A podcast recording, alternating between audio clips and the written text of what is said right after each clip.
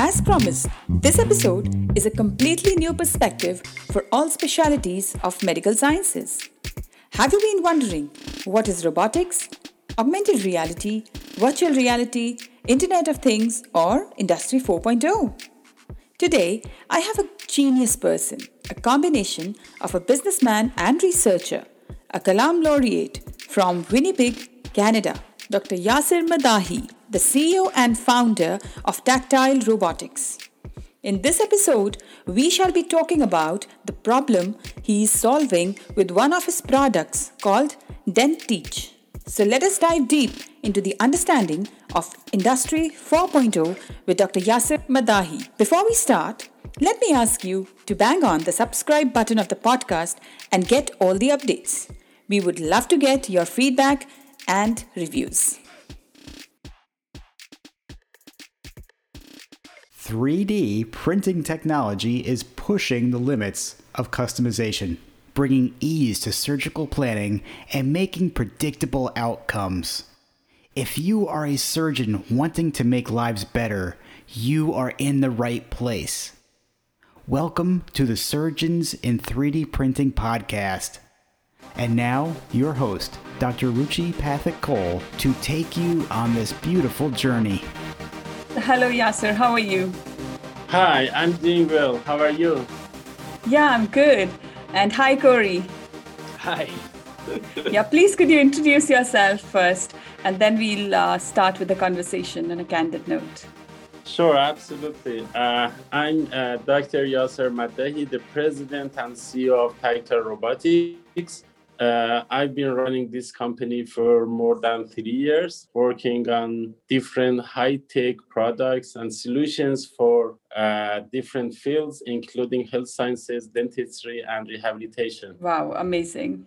And um, my name's Corey Weir. I am the uh, business development uh, manager here at uh, Tactile Robotics, and uh, I've been here for uh, just over half a year, and I've uh, yeah. been able to kind of uh, see Doctor Yaser in his uh, in his prime here as he uh, as he uh, really brings a lot of uh, our ideas to uh, to fruition. So wow, great to know you guys. And uh, what I see is that you are quite a tech-driven person, and you carry a lot of potential of helping, you know, the medical professionals, and especially with these times of the pandemic which is there.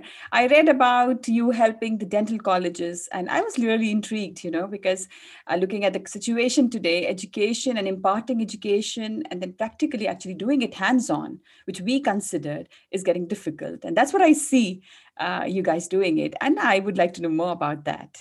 So, Doctor Yaser, can you share a little about yourself, your journey to opening the company, and then, of course, your child, as you said, DENTEACH? Yeah. Actually, uh, I would say this is my first child. I have two more physical ones, the live ones, but those are considered as second and third ones. Okay. So uh, I came I came to Canada in two thousand nine uh, to do my PhD in mechanical engineering in robotics and haptics. Uh, so uh, when I was doing my uh, PhD on teleoperation, so I learned how to control things at a remote distance from a remote location. So what I did for my project, I developed a platform. You know, I, I'm not sure if you know about this city, Winnipeg, that we are living in. We have experienced plus fifty here and minus fifty-two. Each year we do experience these two, like one hundred two okay. degrees difference. So oh if I was a if I was a mechanical object, I would crack, like plus fifty minus exactly. fifty. But luckily, we are human and we can adapt our bodies. So that's not a big deal. So one problem that we saw here, you know, live line uh, engineers and linemen, what they do, they have to go outside, outside the city, which is windy, which is like minus forty, minus fifty. They have to go up on top of the crane, the bucket, and do maintenance, de-icing, changing the insulators, and many live line maintenance. Uh, actually work, which is dangerous, which is less safe, and which is difficult to do. Definitely. So the idea that I was working on was that what if we if we have a robot instead of the human on top of the bucket, like thirty, forty meter above the ground. Yeah. So instead of the, the human, one robot can do that. But the robot needs to be controlled, right? Exactly. That that control could be done using a human. That could be in their office, in a warm place, or inside the van, inside the truck, actually to be to be done by joystick. And the joystick we use is called haptics. Haptics is like sense of touch. So uh, this is how it works. So you have a robot on top, and you have a visual on that robot. So there are cameras, you can see how the task completion is going. And there is a joystick or haptic device that you can control the indefector, the end point of the robot. So you can move the robot from point A to point B. You can attach a tool to the robot and ask the robot to tighten a nut, for example, to change the insulator, something like that. So okay. This is called teleoperation. Wow, and this is nice. Remote operation. And it could wow. be done when you are in your office here, when you are close inside your car.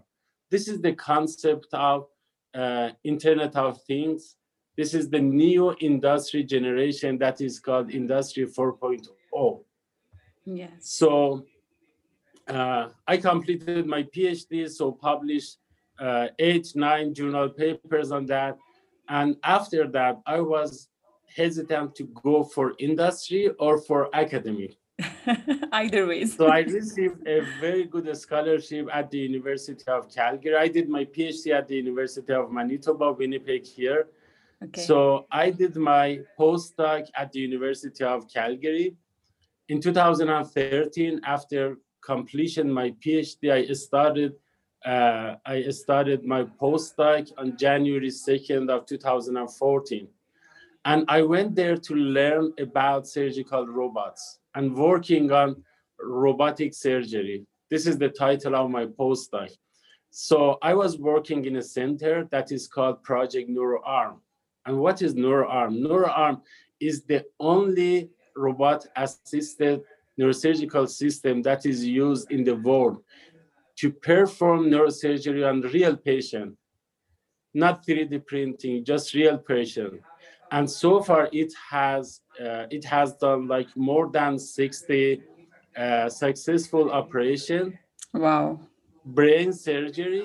You can see how delicate yes. is that, how accurate is that? Precision, yeah. Yeah, everything. And the most important thing that we need is haptics, because yes. you need to feel how much pressure you are applying to the skull, to the bone, to the tissue, to the tumor, which has like different uh, softness than the regular brain tissue, those things.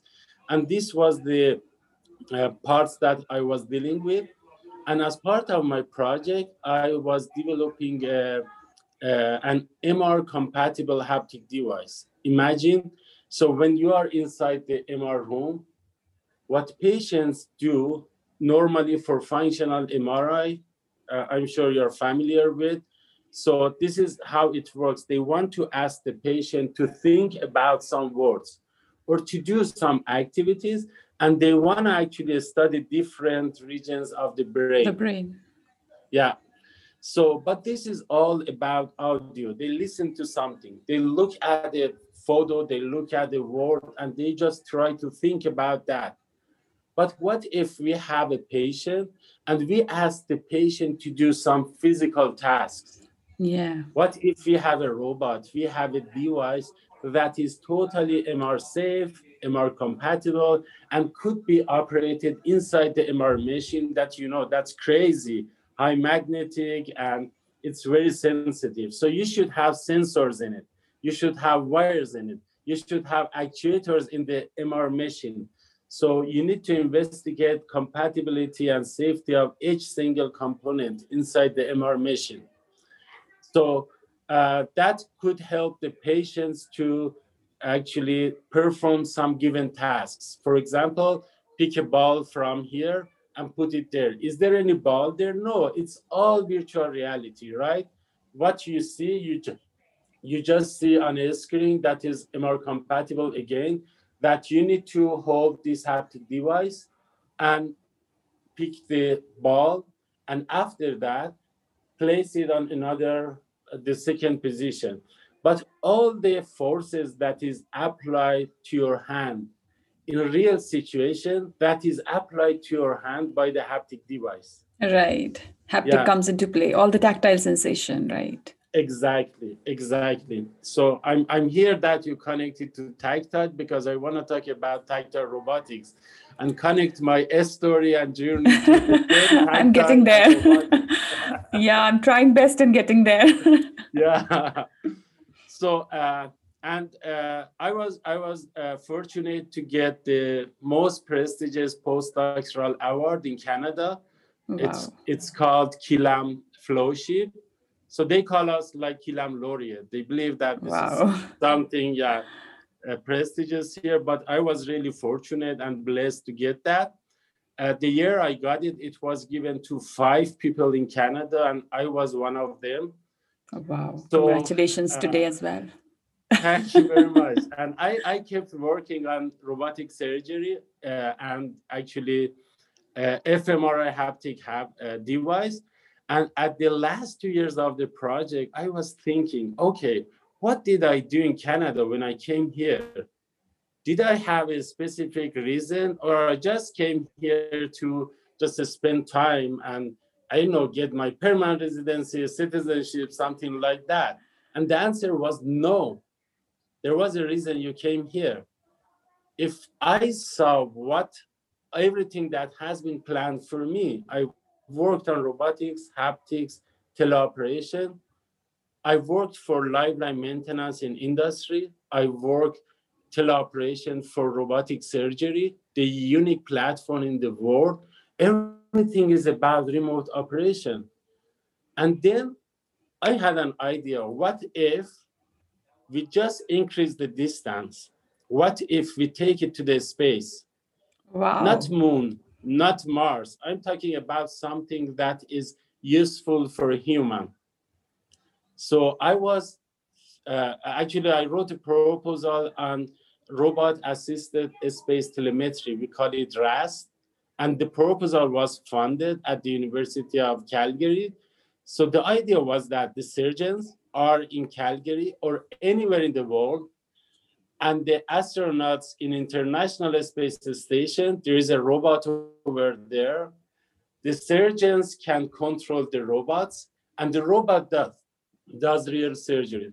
So uh, of course, this is not a one-year, two-year project. That's a like twenty years, fifty years project. But the idea was that we had to investigate if this is feasible or not, if we can do that or not. So we started collaboration with the University of Manitoba here. We have a communication champion, Doctor Hussain here. So uh, we started working. We hired two master students to develop a code because everything related to space is classified.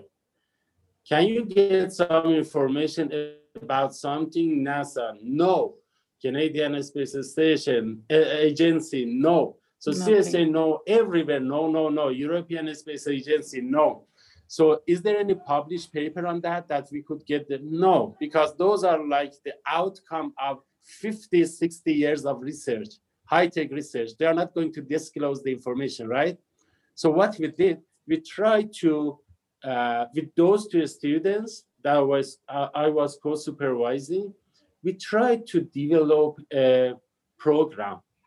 That program is emulating the communication network between here, the planet, and the International Space Station. And this is not like NeuroArm surgical system or uh, uh, lifeline maintenance robotics, because the point is that the robot that is supposed to be in the I S S, it's not stationary. The I S S rotates around the Earth, right? And this right. is not just a circle. It has a sinusoid move, movement. So it's crazy. Uh, when I was working, we noticed that we have a blind spot of about ten degrees out of three hundred sixty degrees that we cannot okay. communicate. So what if you are in the middle of a surgery? I'm not talking about brain surgery, just yeah, it could be any surgery. Operations. Yeah, because you know, everything that is very simple, it becomes emergency there, right? Definitely. Even a tooth, something like that. I'm talking about like doing a micro manipulation task, not a real, real surgery, because that's soon for now. And there, there is a long way to reach that point. Exactly. So uh, we emulated that, and it the, the, the software, after it was done, we could actually ask expert to validate that. And, and it was very, very close to the real situation, because we considered several and several parameters and tried to be realistic. Even we wow. considered the density of air, the temperature, the change, everything. We tried to consider as much as our knowledge actually allowed that time. So we tried to uh, incorporate all of those parameters.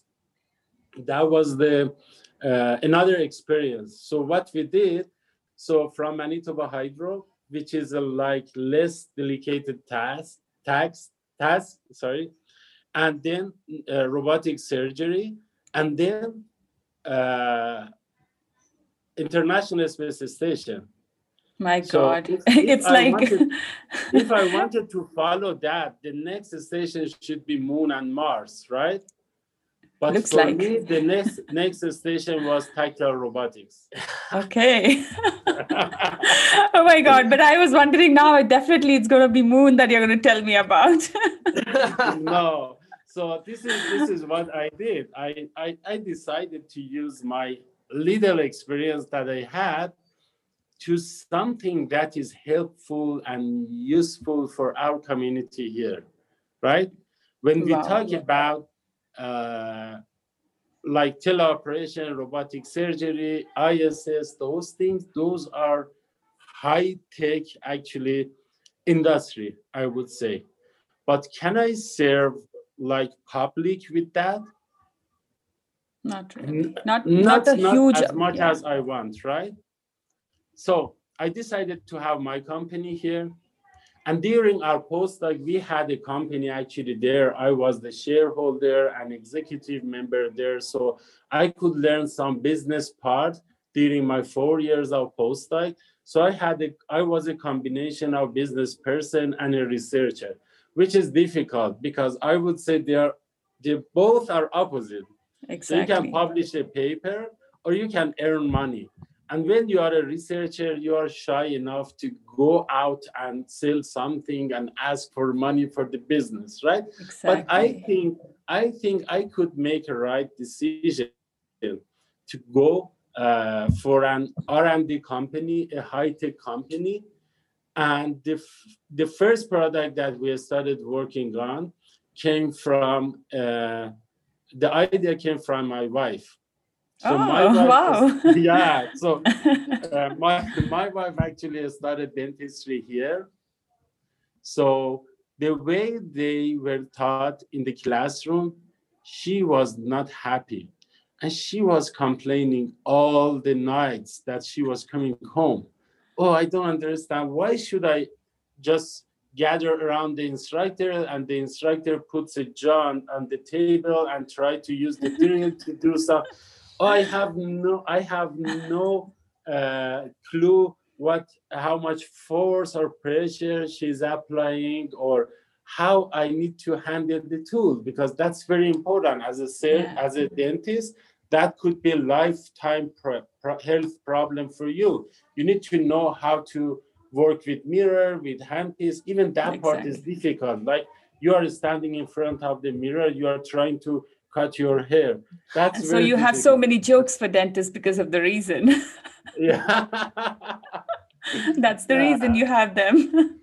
Yeah, I think, yeah, that was the, the first uh, actual idea that we tried to work on. We started, uh, this is this is the only part that we are similar, similar to Apple. We started from our basement. We worked there for a year. Wow. Nice. Yeah. yeah. And uh, we started like uh, more than three years ago. So I want to stop here. I have like, I can talk uh, for like another two hours, but maybe you have a specific questions about company products or how we yeah, help. I would like yeah. to know definitely the products that you have, uh, which can actually help patients, help doctors actually execute technology, uh, because this platform was basically for three D printing as a technology. Uh, and I wanted to know what are the other technologies we can associate together and actually help patients. Because my focus is also around the patients. And like you said, a researcher and business uh, acumen both together, it's a little difficult. But let me tell you, I'm at the same point at the moment. So I don't know where am I going, but then I definitely know that the combination that you talked of, I'm at the same uh, level of com- combination. But I don't know where Perfect. am I going ahead with this. And that's, that, that's a very, very tough decision. Yeah, so, it's very, you know, when, when you see that you have spent your life at university, research labs, you have published, published like seventy journal and conference paper, and you are ready to be a university prof. And suddenly you decide to go to do real job. Exactly. The real job. I mean, all the research, everything at universities, they are wonderful. But we need to investigate how much they have impacted the human life, actually, right? right?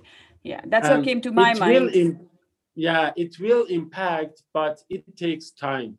It because takes as time. Part of your mission, you need to graduate the students, you need to wait for yes. governmental funding. You cannot have private funding to expedite the projects. One project may take like decades. So exactly. uh, it just goes on be, and on and on. Yeah, and another thing that you see in research at universities is perfectionism. Yeah. They try to increase the accuracy from ninety-nine percent to ninety-nine point five and zero point five six and zero point six, zero point seven. So, you know what? Even ninety percent works because yeah, there exactly. is not such technology out, right? So let's start with ninety percent, then we will make it ninety-five, ninety-nine. That's that's fine. That's, that's why I noticed that perfectionism is the enemy of success. Yes, it kills your, uh, you know, innovation. It just dies because of that perfection if you just go after yeah, it. Yeah, exactly. And the reason that at universities, they can they can be perfectionists, but in business, we cannot is that no. they have free money to spend, yeah. but we have to pay from our pockets. So we try to take it to the market. Yes. And you have to work and create money. So it's like, you know, doing both the yeah. things together. So you have to have the researcher's jobs. Mind and the acumen of the business person. So it's a difficult uh, situation. Exactly. You're right. You're right. So let me talk about two uh, main actually directions that we are going to. So we are helping patients for sure. And at the other side, we are trying to train better students. Okay. So the problem that we solved with the dental platform, this dental platform is called DENTEACH. So a platform that is using for teaching in dentistry, DENTEACH. Yeah. So this is the idea. So in, we call it tabletop uh, like uh, platform. So teaching method, you have the jaw here, the lower jaw or upper jaw. You just put it on the table and right. instructor tries to teach the student how it works. Okay. There are three techniques so far. First, the instructor puts that here and there are groups of a student, a group of ten, let's say. They just gather around the instructor and instructor is working with the, can I have the pen? The instructor works with the uh, handpiece. And this right. high-speed handpiece, low-speed handpiece, and try to do a prep, for example, for this student. Right. And the students are just watching. And depending on the angle of their view, the perception they have from tool handling is different, right? Okay. So I should hold it like this. And the other one says, oh, I should hold it like this. And this yeah. is not real, right? Okay. Another thing is that how much pressure you're applying to this. Are you applying uh, enough pressure to avoid rework Exactly. Or you are apply, applying excessive pressure. So a simple filling could Can be turn endo. Into a perforation, yeah. Yeah, could be endo. So exactly. It's very important to have some idea about this, right? And another thing that if you put your upper jaw here, it means that the patient is upside down. Upside down, exactly. So that's another consideration, yeah. Yeah. And another thing is that when you are working here, when the student is here, do you have a proper view on the tooth? No, the hand and the handpiece, yes. They are blocking your view. That's why you're trying to change your... Yes, to everybody's move around, hinging around, right? Yeah. Exactly. So there are, there are four problems that we solved. I hope you enjoyed the conversation as much as I did. You must have heard, behind every successful man is a woman. And so, Doctor Yaser's wife is the dentist. And she actually presented him with such an amazing problem for which he actually strived and created the very first product. So we will continue the journey of Doctor Yaser, know about his product in the next episode. Till then, stay safe and live with passion. Life is a work in progress. What matters at the end is the journey.